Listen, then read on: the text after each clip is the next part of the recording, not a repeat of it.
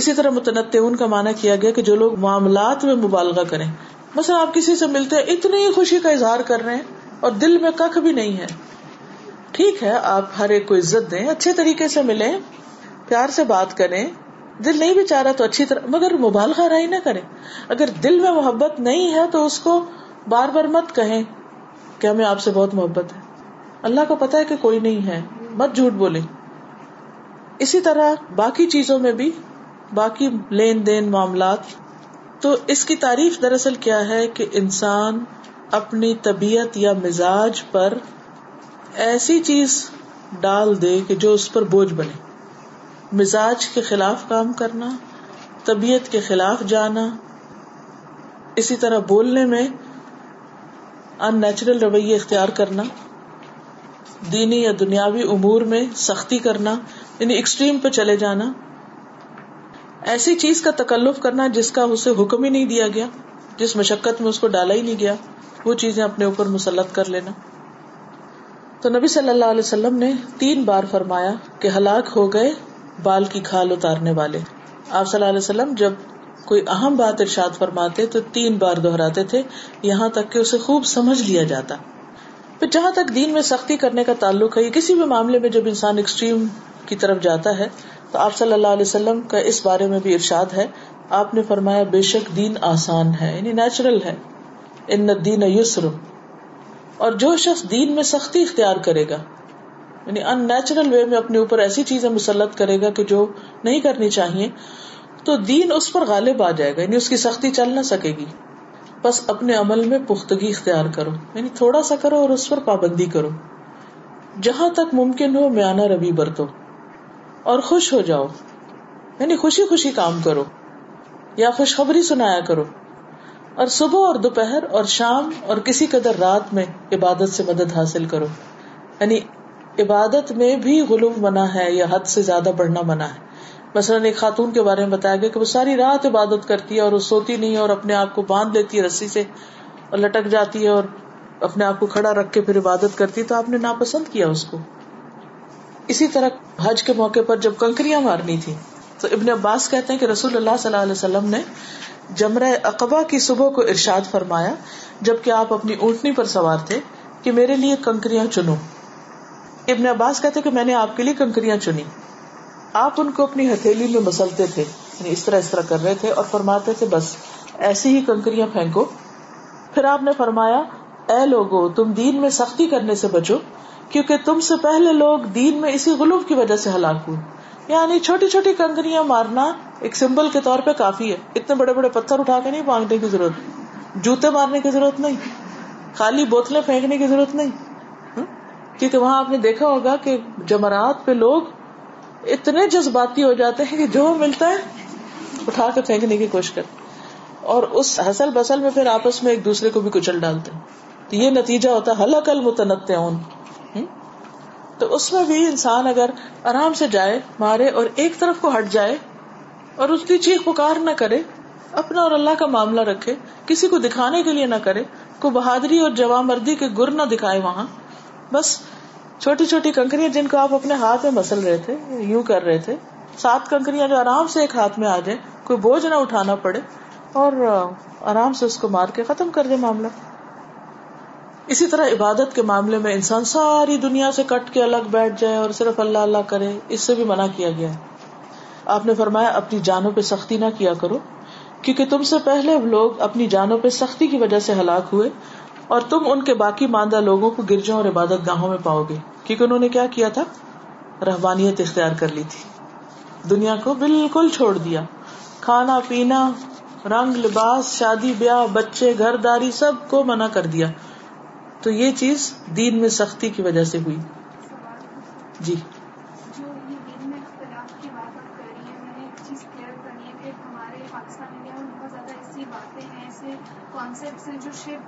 نہیں, شرک تو الگ چیز ہے. دیکھیے غلط کو غلط بتانا تو ٹھیک ہے, لیکن میرا اشارہ ہے کہ وہ چیزیں جن میں وسعت ہے اور وہ غلط نہیں آپ کہہ سکتے. جن کا مثلا کوئی رفع یدین کر رہا ہے تو کیا آپ اس کو کہہ سکتے غلط کر رہا ہے؟ نہیں کہہ سکتے نا. تو اتنا ظرف تو ہونا چاہیے کہ اگر وہ ایک خاص حدیث کو یا سنت کو فالو کرنا چاہ رہا ہے تو آپ اس کو اس کے حال پہ چھوڑ دیں. لیکن آپ کو معلوم ہے کہ لوگ صرف اتنی بات پہ اتنے بڑے بڑے فیصلے کر لیتے ہیں کہ ہم نے تو شادی نہیں کرنی اس خاندان میں, ان کا فلانا ایسے نماز پڑھ رہا تھا.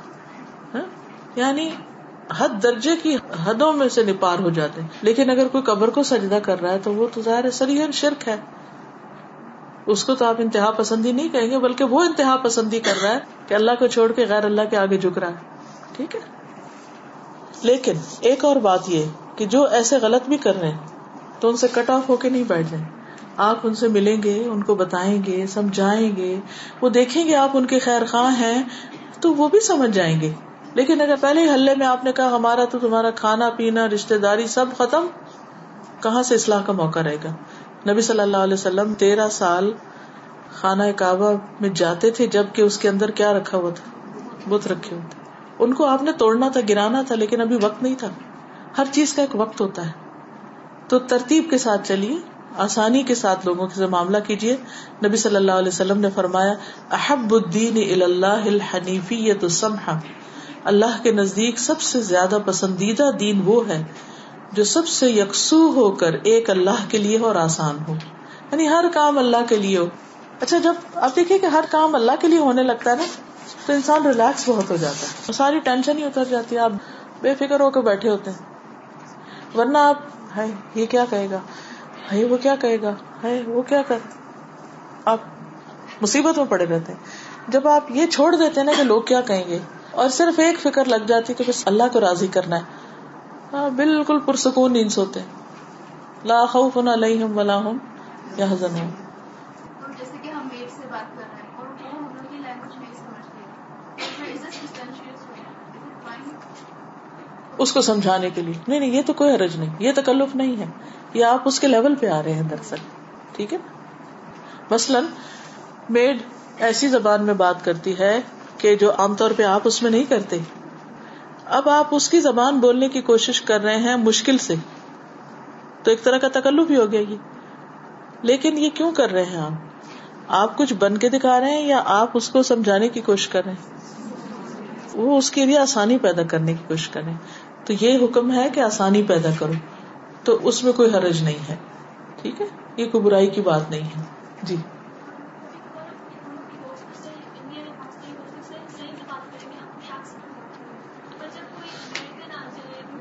تو اس سے اس کے ایکسنٹ میں بات کریں گے, کوئی حرج نہیں. کیوں؟ نبی صلی اللہ علیہ وسلم کی سنت سے یہ بات ہمیں پتہ چلتی ہے کہ آپ کے پاس جب ڈفرینٹ قبائل کے لوگ آتے تھے تو آپ ان کے ایکسنٹ میں ان کو سمجھاتے تھے بعض اوقات. جیسے ایک یمن کا شاید قبیلہ آیا جو اپنی, جیسے ہمارے یہاں ہوتا ہے بے کی بولی, فے کی بولی اور اس طرح ہے نا, تو ان کے بھی لام کی جگہ شاید وہ میم بولتے تھے یا بے بولتے تھے, امن البر کو امن امبر کر کے بولتے تھے. تو بہرحال میں اس لہجے کو نہیں دہرا سکتی, مجھے یاد نہیں پوری طرح, صرف پہلا لفظ یاد ہے امن البر کو امن امبر. اب کیا آپ صلی اللہ علیہ وسلم تکلف کر رہے تھے؟ نہیں. اور کیا آپ نے ہر وقت یہ بولنا شروع کر دیا؟ نہیں. آپ کیا کرتے تھے کہ ان کو سمجھانے کے لیے. اب مثلا یہاں متنطعون میں گلا پھاڑ کے بولنے والا بھی شامل ہے. اب اگر ایک شخص جو سنتا ہی بہت کم ہے آپ زور سے بول کے اسے سنا رہے ہیں تو کیا آپ متنطعون میں شامل ہو جائیں گے؟ نہیں. ایز پر نیڈ اس کو سمجھانے کے لیے آپ اس کو آسانی پیدا کر رہے ہیں. اسی طرح ایک شخص اگر امریکن ایکسنٹ میں بات کر رہے ہیں اور آپ کو وہ ایکسنٹ آتا ہے لیکن آپ اپنے ملک میں اپنے لوگوں کے ساتھ وہ اس لیے نہیں بولتے کہ ان کو سمجھ نہیں آتا اور ضرورت بھی نہیں ہے اس کی, لیکن کوئی امریکن آ جاتا ہے آپ سے بات کرنے کے لیے تو اب آپ دیسی لہجے میں انگریزی بولیں گے؟ نہیں, اس کے لہجے میں بولیں گے. کیا مقصد ہوگا؟ روب جمائیں, تکلف کریں. از دس فار تکلف؟ کیا ہے؟ سمجھانے کے لیے. مقصد فرق ہے. جس چیز سے منع کیا جا رہا ہے وہ کیا ہے؟ بن بن کے دکھانا اور ان نیچرل ہو جانا. That's not being unnatural, that's very natural کہ جہاں جیسے لوگ بات کریں آپ ان کے اسٹائل میں جا کے ان کو سمجھا رہے ہیں. آسانی پیدا کرنے کے لیے, کیونکہ انما الاعمال بالنیات.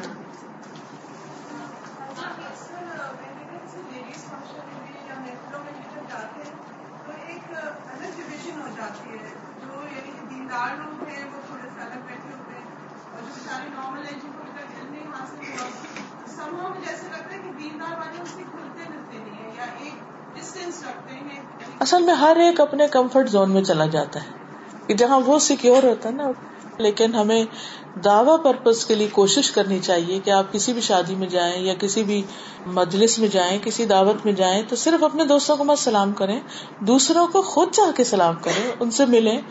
صرف یہ نہ سوچیں کہ اچھا میں تو ان کو جانتی نہیں, یہ کون ہے, تو بھی کیسے جانیں گے جب تک آپ جا کے بات چیت نہیں کریں گے. تو یہ بھی ایک کبر کی پھر ایک قسم ہو جاتی ہے کہ نہیں دوسرا میرے پاس ہے. ہمیں آگے بڑھ جانا چاہیے اور ہر ایک سے سیکھنے کی کوشش کرنی چاہیے, کیونکہ صرف فیس ویلیو پہ نہیں لیں لوگوں کو. ہم نے پیچھے دیکھا تھا نا کہ بعض اوقات ہم دیکھ لیتے ہیں, مثلا کسی نے سر نہیں ڈھانکا ہوا تو ہم پہلے سے ایک امیج قائم کر کے ججمنٹل ہو کے بیٹھ جاتے, اس کی تو سارا دماغ ہی کچھ اور ہوگا, اس لیے بہتر ہے ہم بچ کے رہیں. کوئی ہوا نہیں ہے, آپ کو کھا نہیں جائے گا. آپ جا کے بیٹھیں, بات کریں, ہو سکتا ہے آپ کی بات اس کو اتنا متاثر کر دے کہ وہ بھی اگلی دفعہ سر ڈھانک لے. ایسے بہت دفعہ ہوتا ہے. یہ جو ججمنٹل ہونا ہے اور بدگمانی کرنا ہے اور دوسروں کو اپنے سے حقیر سمجھنا, یہ بالکل درست نہیں ہے. ہاں اگر مثلاً کوئی شخص اچھا کام نہیں کر رہا اور آپ کو اللہ نے توفیق دے دی, تو بجائے آپ دوسرے کے بارے میں برا سوچنے کے, یہ تو کبھی اچھا کرتا ہی نہیں, یہ کہیں اللہ تیرا شکر ہے تو نے مجھے یہ سمجھ دی کہ میں یہ کر سکتا ہوں, یا اللہ اسے بھی تو دے دے. یہ ہے خیر خواہی کہ جب کوئی نہیں کر رہا اچھا اور اس سے آپ کھجنے اور چڑھنے کی بجائے کیا کریں, اس کے لیے دعا کریں کہ یا اللہ تو اسے بھی دے دے. جی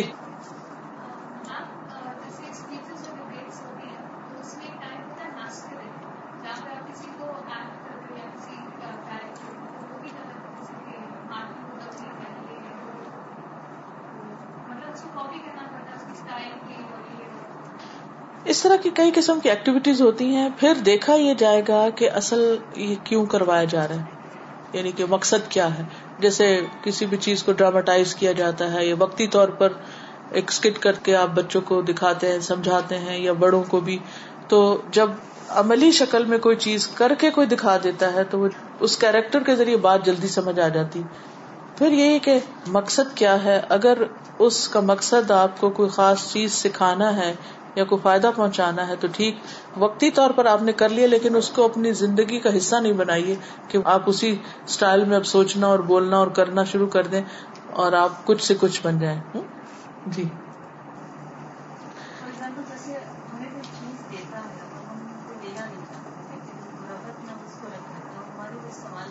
کوئی بات نہیں, اس کو مجاملہ کہتے ہیں. یہ تکلف نہیں ہے. ان کا سوال یہ ہے کہ اگر کوئی شخص ہمیں کچھ دے رہا ہے, نہ وہ ہماری ضرورت کا ہے نہ ہمیں پسند ہے, تو ہم لینا نہیں چاہتے, تو ہم انکار کر دیں, تو ایسے میں کیا کرنا چاہیے؟ رکھ لینا چاہیے اور اس کو کسی بھی طرح ڈسپوز آف کر دینا چاہیے. ایسا بہت دفعہ ہوتا ہے. اس کی کئی ایک وجوہات ہوتی ہیں. بعض اوقات اس شخص کے پاس وہی ہوتا ہے کہ وہ آپ کو دے سکے, وہ اپنی محبت کا اظہار کرنا چاہتا ہے, لیکن وہ افورڈ نہیں کر سکتا جو آپ کی ضرورت کا ہے. حضور صلی اللہ علیہ وسلم نے کیا فرمایا؟ کوئی عورت کسی پڑوسن کو تحفہ دینے میں آر محسوس نہ کرے, خواہ وہ کیا ہو, بکری کا کھر ہی کیوں نہ ہو. اب ہو سکتا ہے بعض اوقات پائے پکتے ہیں, بچے نہیں کھاتے, اور آپ پھر وہ چیزیں پکاتے نہیں, آہستہ آہستہ چھوڑ دیتے ہیں کہ انہوں نے کھانی نہیں, تو کیا اب اتنا تکلف کیا جائے. لیکن اب کوئی آپ کو بھیج دیتا ہے, نہ آپ خود کھاتے ہیں, نہ آپ کو پسند ہے, نہ آپ دے سکتے ہیں, لیکن ایک سنت پر عمل ہو رہا ہے, آپ اس کو خوش دلی سے قبول کر لیجیے. ہو سکتا ہے کہ آپ کے نیکسٹ ڈور ہمسائے پسند کرتے ہوں. گفتگو میں, معاملات میں, ملاقاتوں میں پتہ چل جاتا ہے کہ کس کو کیا پسند ہے. کوئی چیز ہمارے پاس آئی ہے, مثلا کسی نے ہم کو مٹھائی دی اور ہم کو شوگر ہے اور ہم مٹھائی نہیں کھا سکتے, تو ہم کیا کریں گے؟ ہمیں یہ تو معلوم ہے نا کہ ہمارے دوستوں میں سے کس کو مٹھائی پسند ہے, اتنا تو پتہ ہونا ہی چاہیے. اگر اتنا بھی نہیں پتا تو دوستی کس چیز کی. تو ہم کیا کر سکتے ہیں؟ اس کو اپنے دوست کو بھجوا دیں. اب یہ چیز جو ہے, ایسا نہیں ہے کہ جو اپنے لیے پسند کرو وہی دوسرے کے لیے کرو, چونکہ مجھے شوگر نہیں پسند تو اس لیے میں دوسرے کو کھلا دوں. نہیں, مطلب یہ ہے کہ ہو سکتا ہے مجھے بہت زیادہ پسند ہو لیکن میں کسی مجبوری کی وجہ سے نہ کھا سکتی. تو پھر ایسی صورت میں کیا ہے کہ ہم کسی اور کو دے سکتے ہیں. اور دیکھیے آخر جو چیزیں بھی بنتی ہیں وہ کسی نہ کسی کام سے ہی بنتی ہے نا. تو اگر ہمارے کام کی نہیں تو ضروری نہیں کہ کسی کے بھی کام کی نہ ہو, وہ کسی اور کے کام کی ہو سکتی. لیکن اگر آپ خود خرید کے کوئی چیز دے رہے ہیں کسی کو تو پھر اس میں ضرور اس بات کا خیال رکھیے کہ جو چیز آپ اپنے لیے نہیں خریدتے وہ لینے دینے کے لیے مت خریدیں فضول فالتو چیزیں. یہ خواتین کی بہت سی عادت ہوتی ہے کہ سیلز میں چلی جاتی ہیں اور جو بچی کچی چیزیں ہوتی ہیں سستے دام میں صرف اس لیے خریدتے ہیں کہ پاکستان جانا ہے نا, تو لینے دینے میں کام آ جائیں گی. کیا اپنے لیے لیں گے وہ؟ یہ نہیں ہونا چاہیے. آپ چھوٹی سی چیز دیں, تھوڑی دیں, لیکن وہ دیں کہ جو دوسرے کا دل خوش کر. تحفے کا مقصد کیا ہے؟ کسی کا دل خوش کرنا. اور اگر آپ دل ہی نہیں خوش کر پائے بلکہ الٹا کسی کا دل بوجھل کر دیا تو کیا فائدہ اسے تحفے کا, الا یہ کہ آپ کو پتہ نہ ہو کہ وہ یہ پسند کرے گا یا نہیں. غلطی ہو جائے تو اور بات ہے, ورنہ جان بوجھ کے یہ نہ کیجیے. چلیے اس حدیث کو بھی آپ کیا کریں گے, زبانی یاد کریں گے, ٹھیک ہے, اور شیئر کریں گے اور عمل کریں گے. اور جو بھی آپ کی زندگی میں روز کی روٹین ہے اس میں آپ اپنا جائزہ لیں گے, احتساب کریں گے کہ میں کہاں کہاں ان نیچرل ہو گئی, کہ دس از ناٹ می. ٹھیک ہے, چلیے آگے چلتے ہیں. اگلی حدیث, حدیث نمبر 58. ان عبد اللہ قال قال رسول اللہ صلی اللہ علیہ وسلم لیس المؤمن بالتعانی ولا اللعانی ولا البذیء ولا الفاحش. رواہ ابن حبان, کتاب الایمان. سیدنا عبداللہ رضی اللہ عنہ سے روایت ہے کہ رسول اللہ صلی اللہ علیہ وسلم نے فرمایا, مومن تانا دینے والا, لعنت کرنے والا, نازیبا گفتگو کرنے والا اور فحش گوئی کرنے والا نہیں ہوتا. عن عبداللہ قال قال رسول اللہ صلی اللہ علیہ وسلم لیس المؤمن بالتعان ولا اللعان ولا البذیء ولا الفاحش. رواہ ابن حبان, کتاب الایمان. لفظی ترجمہ ہے ان عبداللہ رضی اللہ عنہ سے روایت ہے, قال کہتے ہیں, قال رسول اللہ صلی اللہ علیہ وسلم کہ رسول اللہ صلی اللہ علیہ وسلم نے فرمایا, لیسا نہیں ہے, المؤمن مؤمن, بالتعان بہت تانے دینے والا. تعان فعال کے وزن پر ہے. فعال کون سا صیغہ ہے؟ مبالغہ کا شابش, بہت زیادہ کوئی کام کرنا. وللعان اور نہ بہت لان تان کرنے والا, لعنت کرنے والا. وللبذیء اور نہ بےہودہ کلام کرنے والا. بدیعی کا لفظ جو ہے یہ بدا سے ہے. بدا کہتے ہیں بےہودہ کلام کو, نازیبا گفتگو, فحش بکنا. وللفاحش اور فحش بات کرنے والا یا فحش گوئی کرنے والا نہیں ہوتا. اب مومن کے انداز گفتگو پر بات ہے کہ مومن کے اندر کیا چیزیں نہیں ہوتی, اس کی گفتگو میں کیا نہیں ہوتا. پیچھے ہم نے پڑھا نا کہ اس کی گفتگو کیسے ہوتی ہے, یعنی سچی گفتگو ہوتی, سنی سنائی باتیں نہیں کرتا, اور پھر تکلف نہیں کرتا, گلا پھاڑ کے بات نہیں کرتا, گلے کی گہرائی میں بہت باتیں نہیں کرتا, ان نیچرل نہیں ہوتا. اسی طرح اس کی گفتگو میں تانے, لان تان, فحش کلامی اور بےہودہ گوئی نہیں ہوتی. یہ ساری چیزیں مائنس ہونی چاہیے. اب چار چیزیں ہیں یہاں پر. نمبر 1 تانا. تان کہتے ہیں نیزے کی جو انی ہوتی ہے نا, اس کے ساتھ کسی کو کچوکا لگانا, وہ جو اس کے آگے چونچ ہوتی, یہ ہے ایک طرح سے تان کرنا, یعنی ایسی بات کرنا کہ جس سے وہ دوسرے کو چبھ جائے. ہوتا کبھی آپ کے ساتھ ایسا کہ کوئی آپ کو ایسی بات کرتا ہے کہ وہ آپ کو یوں لگتا ہے جسے کسی نے تیر مارا ہو آپ کے دل پہ, اور اندر جا کے لگتا کہ آپ روئے بغیر نہیں رہتے. آپ کہتے ہیں میں ہرٹ ہو گیا, اس نے مجھے ہرٹ کر دیا. ہرٹنگ کیا ہوتا ہے؟ زخمی کر دیا نا, اس نے مجھے زخمی کر دیا. تو تعان ایسا شخص کہ جو اپنی باتوں سے دوسرے کو زخمی کر دے، اس کا دل توڑ دے. عموماً کس چیز پر تانے دیے جاتے ہیں؟ کس چیز پر تانے دیے جاتے ہیں عموماً؟ بتائیے نا، سوچیے. بتانے کا تو میں لسٹ بتا دوں گی آپ کو، پھر اس کا فائدہ نہیں ہوگا. آپ سوچیے تاکہ ہم وہ نہ کر سکیں. جی آپ کسی کی خامیوں پہ، مثلا کسی کے حسب نسب پہ. کیا ہوتا ہے حسب نسب کا تانا؟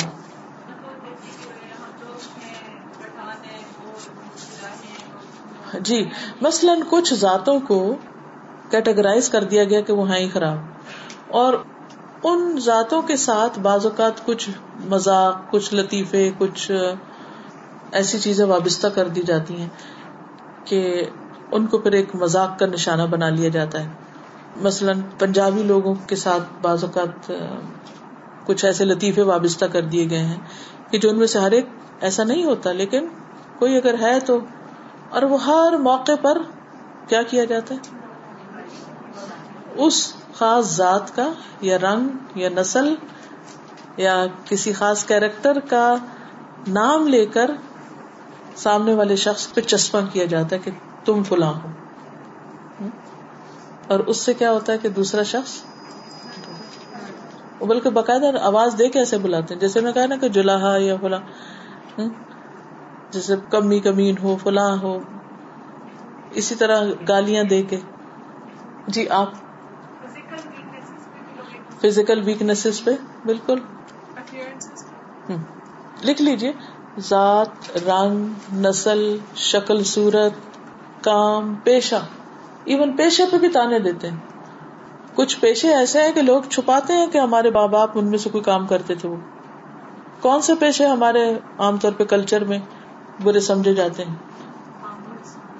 مثلا معذرت کے ساتھ، میرے نزدیک اس میں کوئی برائی نہیں ہے، لیکن نائی، موچی، درزی، یعنی جتنے بھی مہارت اور اسکلفل پرسنز ہیں ان کو برا بھلا کہا جاتا ہے، یعنی اس کا تانا دیا جاتا ہے. حالانکہ اگر یہ لوگ کام کرنے والے نہ ہوں، کہاں سے کپڑے پہنیں گے اور کہاں سے حجامت بنوائیں گے اور کہاں سے آپ جوتے کھنڈوائیں گے؟ نسل اور ذات. اب اگر کسی کا رنگ کالا ہے تو اس اعتبار سے، کسی کا ناک موٹا ہے یا قد چھوٹا ہے.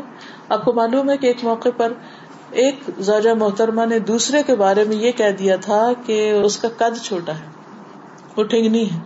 تو آپ صلی اللہ علیہ وسلم نے کیا فرمایا تھا کہ تم نے ایسی بات کہی ہے کہ اگر اس کو سمندر میں بھی ملا دیا جائے تو وہ اس کو بھی کڑوا کر دے. تو اب اگر کسی کے سامنے کوئی ایسے کہتا ہے تو یہ تانا ہوتا ہے. اسی طرح اگر کوئی بچی شادی کے بعد جہیز کم لائی یا نہیں لائی، پھر کیا کیا جاتا ہے اس کے ساتھ؟ اگر وہ کوئی گلاس میں پانی پی رہی ہے تو اس پہ غصہ برسنے لگتا ہے اور کہا جاتا ہے کہ تم پیچھے سے کیا لائی تھی، یہ تمہارے ماں باپ نے دیا تھا. یہ تانے ہوتے ہیں. بالکل بعض اوقات بایولوجیکلی کچھ ویکنیسز ہوتی ہیں، کوئی چل نہیں پاتا، کوئی دیکھ نہیں پاتا، کوئی، تو اس بنا پر کسی کو اندھا کہنا، کسی کو لولا لنگڑا کہنا، کسی کو. اب وہ لوگ بالکل تانے سن سن کے بعض اوقات اتنے پیچھے ہو جاتے ہیں کہ کچھ کرنے کے قابل نہیں رہتے. تو یہ انسان کے غیر مہذب ہونے کی بھی علامت ہے، اور یہ ایمان کے منافی ہے. یہ یاد رکھیے یہاں حدیث میں جو لفظ آ رہا ہے لیس المؤمن، مومن ایسا نہیں ہوتا کہ جو تانے دے کسی کو. اوبیسٹی کا بہت مسئلہ ہے، ہم اپنے ہی بچوں کو جس طرح زیادہ ویٹ والے ہوتے ہیں، تو کیونکہ میں بھی کئی دفعہ یہ چیز فیس کرتی ہوں. تو مجھے میری بیٹی نے کہا تھا ماما آپ تو کہہ کے چلی جاتی ہے نا مذاق میں، یا مجھے بتانے کے لیے کئی دفعہ وہ اندر مجھے چپ جاتی ہے. یس، بہت صحیح بات کی. بالکل بالکل. یہ کہتے ہیں کہ بعض اوقات بچے آج کل جنک فوڈ کھا لیتے ہیں، یا کچھ بیماریاں ایسی ہیں کہ جن کی وجہ سے اوبیس ہو جاتے ہیں، موٹاپا آ جاتا ہے، تو خود ماں باپ بھی ان کو جینے نہیں دیتے، اور ہر وقت ان کو کچھ کھا رہے ہو تو ہاتھ سے چھین رہے تھے، تم اب ہر وقت یہ میٹھائی کھاتے رہو گے، یہ نہ کرو وہ نہ کرو، تمہارا کیا بنے گا، تمہیں کوئی قبول نہیں کرے گا، تمہاری شادی نہیں ہونی، وغیرہ وغیرہ. اور کبھی دین کے معاملے میں یہ جو تم نے سر پہ چڑھا لیا نا، اب دیکھنا تمہارے ساتھ کیا ہوتا ہے، یعنی کہ دینی شعار کا مذاق اڑانا. تو ان سب چیزوں کے تانے جو ہیں، کسی کے دین، عبادت، چال ڈھال، فزیکل ویکنس، کسی کا بھی مذاق اڑانا یا اس کی عیب جوئی کرنا سامنے یا پیچھے دونوں طرح منع ہے. تو مومن ایسا نہیں ہوتا. ہاں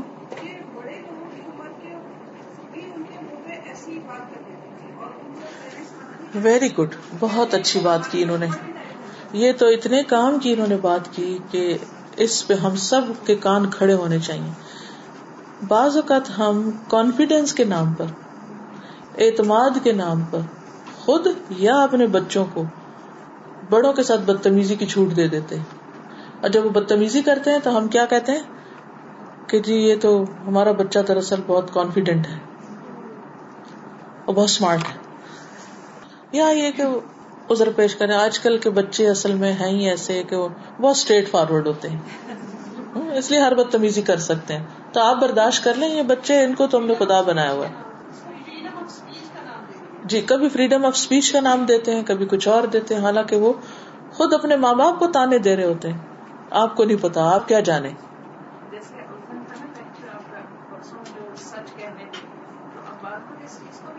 ہاں ایگزیکٹلی, ویری گڈ. بعض لوگ سچ بولنے کے نام پر دوسروں کو تانے دیتے رہتے ہیں. اچھا بعض اوقات انسان ہے نا, کوئی غلطی ہو جاتی ہے, کوئی کوتاہی ہو جاتی ہے, کوئی وجہ ہو جاتی ہے. اب اس پہ تانے کہ میں نے تو تمہیں ایک کام کہا تھا تو تم نے وہ بھی نہ کیا. اب اگلے کی مجبوری کو نہ سمجھا.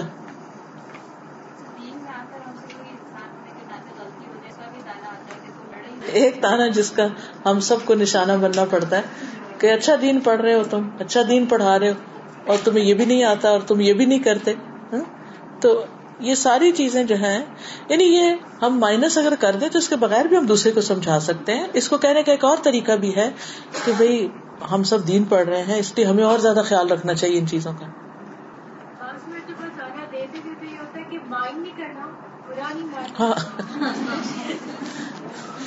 بازو کا تانا دینے سے پہلے اس کو پریپیئر بھی کر لیتے ہیں کہ مائنڈ نہیں کرنا, برا نہیں ماننا, لیکن میں سچ کہوں گی, مجھے سچ کی عادت ہے.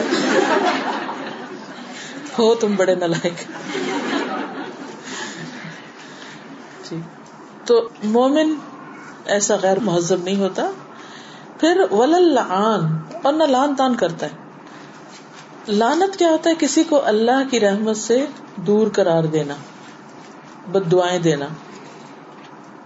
نبی صلی اللہ علیہ وسلم نے فرمایا, لعنت کرنے والے قیامت کے دن نہ گواہ ہوں گے نہ شفاعت کرنے والوں میں ہوں گے, ان کو یہ رتبہ نہیں دیا جائے گا. مثلا جیسے حافظ قرآن ہے تو اس کو اختیار دیا جائے گا کہ وہ اپنے خاندان کے کچھ لوگوں کی شفاعت کرے, لیکن اگر حافظ ہونے کے ساتھ ساتھ وہ لعنتیں کرتا ہے دوسروں پر تو قیامت کے دن اس کا یہ شفاعت کا حق لے لیا جائے گا.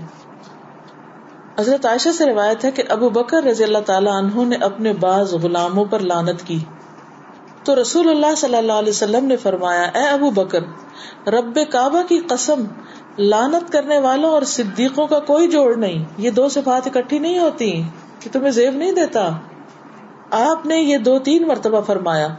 اس پر ابو بکر نے اپنے بعض غلاموں کو اس دن آزاد کر دیا. اس کے بعد نبی صلی اللہ علیہ وسلم کی خدمت میں حاضر ہو کر کہا کہ آئندہ ایسا نہیں کروں گا. میں کہتی ہوں صحابہ کی سچائی آپ دیکھیں. ایک بیٹی اپنے باپ کی ایک بات کو بیان کر رہی ہے صرف اس لیے کہ مسئلہ واضح ہو جائے, سچویشن بتا رہی, اور پھر ابو بکر کی بڑائی سامنے آتی ہے کہ کس طرح انہوں نے ان غلاموں کو ہی آزاد کر دیا جن کو انہوں نے برا بھلا کہا تھا, اور اس کے ساتھ ساتھ آپ کے سامنے کھڑے ہو کے اقرار کر لیا کہ اب ایسا نہیں ہوگا. اور آپ صلی اللہ علیہ وسلم کے سمجھانے کا انداز کیا کہ اے ابو بکر, رب کعبہ کی قسم, لعنت کرنے والے اور صدیق میں کوئی جوڑ نہیں. یہ تو سوٹ ہی نہیں کرتا تم پر. ہم اپنے بچوں کو اگر کبھی سمجھائیں وہ کوئی غلط بری بات کر رہے ہوں تو اگر ہم کہیں کہ دیکھو, یعنی کسی اچھی چیز کو یاد کرا کے صدیق کی بات کی, یہاں دیکھو تم صدیق ہو, تم یہ کہہ رہے ہو, یہ تانا نہیں ہوگا. یہ اس کی اچھائی یاد کرانا کہ دیکھو تم اپنا مقام دیکھو. بعض اوقات کہتے تم دیکھو کس باپ کے بیٹے ہو, تم کس خاندان سے ہو, تم کس کی اولاد ہو, تم یہ کام کرو گے. تو اس طرح بھی اس کا توڑ کیا جا سکتا ہے, سمجھایا جا سکتا ہے. اسی طرح مشرکین پر بھی لعنت کی اجازت نہیں. ہم کہتے ہیں نا فلاں کافر ہے فلاں, اس کو تو جو مرضی کہہ لو, وہ کون سا مسلمان ہے؟ نو. ابو ہریرہ رضی اللہ عنہ سے روایت ہے کہ رسول اللہ صلی اللہ علیہ وسلم سے عرض کیا گیا, یا رسول اللہ مشرکین کے حق میں بد دعا کیجیے. آپ نے فرمایا, مجھے لعنت کرنے والا بنا کر نہیں بھیجا گیا, بلکہ میں تو رحمت بنا کر بھیجا گیا ہوں, میں بد دعا نہیں کروں گا. کیونکہ جب کسی پہ بد دعا کی جاتی ہے اور وہ اس کے اہل نہ ہو تو کرنے والے پہ لوٹ آتی. تو اگر نعوذ باللہ آپ صلی اللہ علیہ وسلم ایسا کچھ کہتے تو کیا ہوتا؟ باقی لوگ تو کھلم کھلا یہ شروع کر دیتے. حضرت حذیفہ کہتے ہیں کہ کوئی قوم جب لعنت کرتی ہے تو اسی پر لعنت واجب ہو جاتی, اسی پہ پلٹ آتی. اور صحابہ تو اس معاملے میں اتنے محتاط تھے کہ لعنت کرنے والوں کے پاس نہیں بیٹھتے تھے کہ کہیں ان پہ پلٹی تو ہم بھی ساتھ نہ شامل ہو جائیں. عبداللہ بن مسعود اور ان کے ایک بھائی تھے ابو عمیر. اب ہوا یہ کہ عبداللہ بن مسعود ابو عمیر کے گھر گئے تو ان کے گھر میں جا کے بیٹھے تو انہوں نے دیکھا کہ ابو عمیر کی جو بیوی ہیں انہوں نے اپنی خادمہ کو کسی کام کے لیے بھیجا, لیکن وہ لیٹ ہو گئی, دیر کر دی اس نے باہر. تو جب وہ نہیں آئی تو اس نے کہا اللہ میری خادمہ پہ لعنت کرے, اس نے تو بہت دیر کر دی. تو عبداللہ بن مسعود نے یہ بات سنی تو باہر آ گئے گھر سے اور دروازے پہ بیٹھ گئے. جب ابو عمیر آئے تو انہوں نے کہا کہ آپ بھائی آپ باہر کیوں بیٹھے ہیں, آپ اندر چلے جاتے. انہوں نے کہا کہ نہیں, اصل میں نے آپ کی بیوی کو یہ کہتے ہوئے سنا تو مجھے رسول اللہ صلی اللہ علیہ وسلم کی یہ بات یاد آ گئی کہ آپ نے فرمایا کہ جب لعنت کرنے والا لعنت کرتا ہے تو دیکھا جاتا ہے کہ وہ آدمی جس پہ لعنت کی گئی ہے اس کا مستحق ہے یا نہیں, اگر ہو تو ٹھیک, ورنہ وہ لعنت کرنے والے کی طرف ہی لوٹا دی جاتی ہے. اور میں ناپسند کرتا ہوں کہ لعنت کے راستے پر بھی بیٹھوں, کہ جب وہ لعنت لوٹ رہی ہو تو میں بیچ میں ہوں, کیونکہ وہ کسی پہ تو جا کے پڑے گی. یعنی منہ سے جو لفظ نکلتا ہے یا وہ کسی پہ جا کے بیٹھتا ہے اس کو وہ لگے گی دعا بد دعا, یا پھر اگر وہ مستحق نہیں تو دینے والے کو واپس لگ جائے گی, اس پہ پلٹ آئے گی. تو لان تان دونوں کٹھے آتے ہیں ساتھ ساتھ, اردو میں بھی نا, لان تان دونوں سے بچنا چاہیے. تیسری چیز جسے منع کیا گیا ہے ولل بدی, اور بےہودہ کلام کرنے والے بھی صاحب ایمان نہیں ہوتے. بےہودہ کلام بھی ایمان کے منافی. اور بےہودہ کلام کیا ہوتا ہے؟ جسے پنجابی میں کہتے ہیں ایسے وامی, وامی کا لفظ سنا, وامی باتیں کرنا, فالتو باتیں کرنا اور گھٹیا قسم کی باتیں کرنا, بے معنی یوز لیس قسم کی ٹاک, فضول گفتگو. اہل ایمان کی صفت کیا ہے؟ عباد الرحمن الذین یمشون علی الارض ہونا واذا خاطبهم الجاہلون قالوا سلاما. وہ جاہلوں سے الجھتے نہیں, ان کے مقابلے میں ویسی باتیں نہیں شروع کر دیتے بلکہ ان کو سلام کر دیتے. واذا مروا باللغو مروا کراما, لغو سے ان کا گزر ہوتا ہے تو کان لپیٹ کے گزر جاتے, ان کا انٹرسٹ نہیں ہوتا ایسی باتوں میں گھسنے کا. اور چوتھی چیز جو ہے وہ ہے فحش گوئی. اب یہ جو بےہودہ کلامی بدی اور فحش کچھ کچھ ملتے جلتے بھی, جیسے لان تان ملتا ہے نا, اسی طرح بدا اور فحش بھی ملتا جلتا ہے. عبداللہ بن مسعود کہتے ہیں کہ مومن کے لیے زیادہ قابل مذمت اخلاق فحش کلامی, یعنی بد اخلاقی کی بدترین قسم کیا ہے کہ انسان بے شرمی کی باتیں کرے, بےہودہ باتیں کرے. اکرمہ کہتے ہیں کہ ابن عباس یا ان کے چچا زاد بھائی میں سے کسی نے ایک دوسرے کے لیے کھانا تیار کیا تو ایک لونڈی جو تھی لوگوں کے سامنے کام کر رہی تھی. کھانے کے مجلس سے عام طور پہ پارٹیز وغیرہ میں دعوت میں بیٹھے ہوتے ہیں تو لوگ جو بیٹھے ہوتے ان میں سے کسی نے لونڈی کو کہا او زانیہ, تو انہوں نے کہا کہ چپ رہو, اگر تم پر دنیا میں حد نہ لگی تو آخرت میں لگے گی. کتنی ہے کسی پہ زنا کا الزام لگانے کی حد کیا ہے؟ 80 کوڑے. yes. اس نے کہا ایسی کیا بات ہے, کیا کہا میں نے؟ کہا اللہ فحش کلامی کرنے والوں کو اور فحاشی کی تلاش کرنے والوں کو پسند نہیں فرماتا, یعنی اللہ تعالیٰ کو فحش لوگ پسند نہیں, ایسی گفتگو پسند نہیں.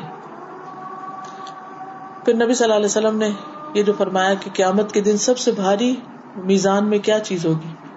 اچھا اخلاق. اور اس کے ساتھ بھی یہ فرمایا کہ بے شک اللہ تعالیٰ فحش گو اور بے حیا کو پسند نہیں کرتا, کہ جو ایسی باتیں جن کو برسر مجلس نہیں کرنا چاہیے ان کو ہر ایک کے سامنے یہ کہہ کے کر دے کہ مجھے نہیں شرم آتی, میں نہیں ڈرتا کسی سے. اور خاص طور پر گالیاں جو بکی جاتی وہ سب فحاشی میں آتی,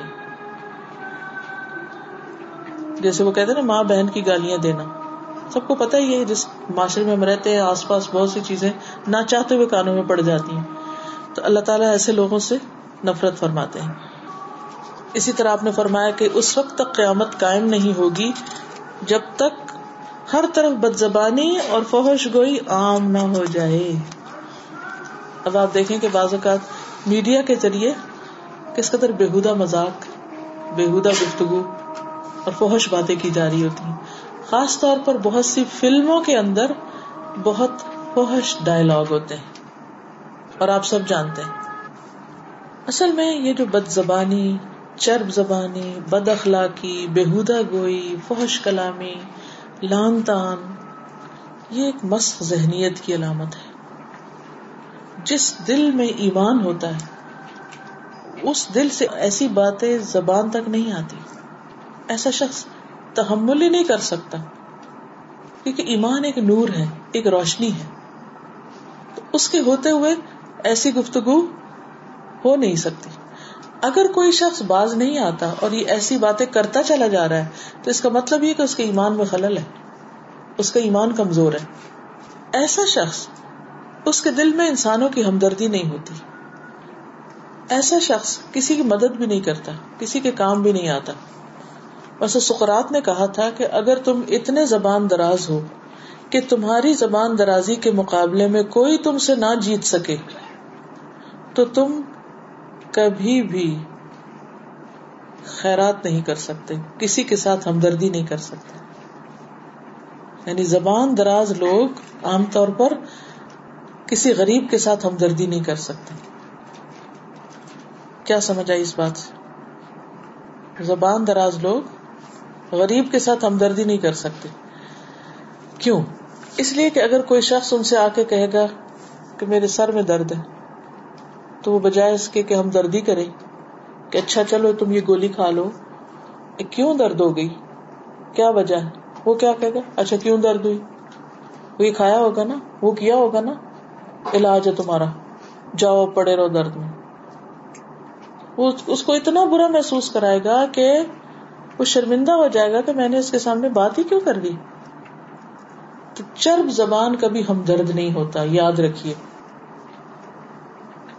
یہ کوئی فخر کی بات نہیں کہ کوئی کہے کہ میں ہمیشہ دوسرے کو بات میں ہرائی دیتا ہوں اور مجھ پہ کوئی غالب نہیں آ سکتا, کیونکہ پھر آپ دوسرے کی ہر بات کا جواب دے سکیں گے, ہر حجت کا جواب دے سکیں گے اور اسی میں بات ختم ہو جائے گی اور کرائیں گے کچھ نہیں.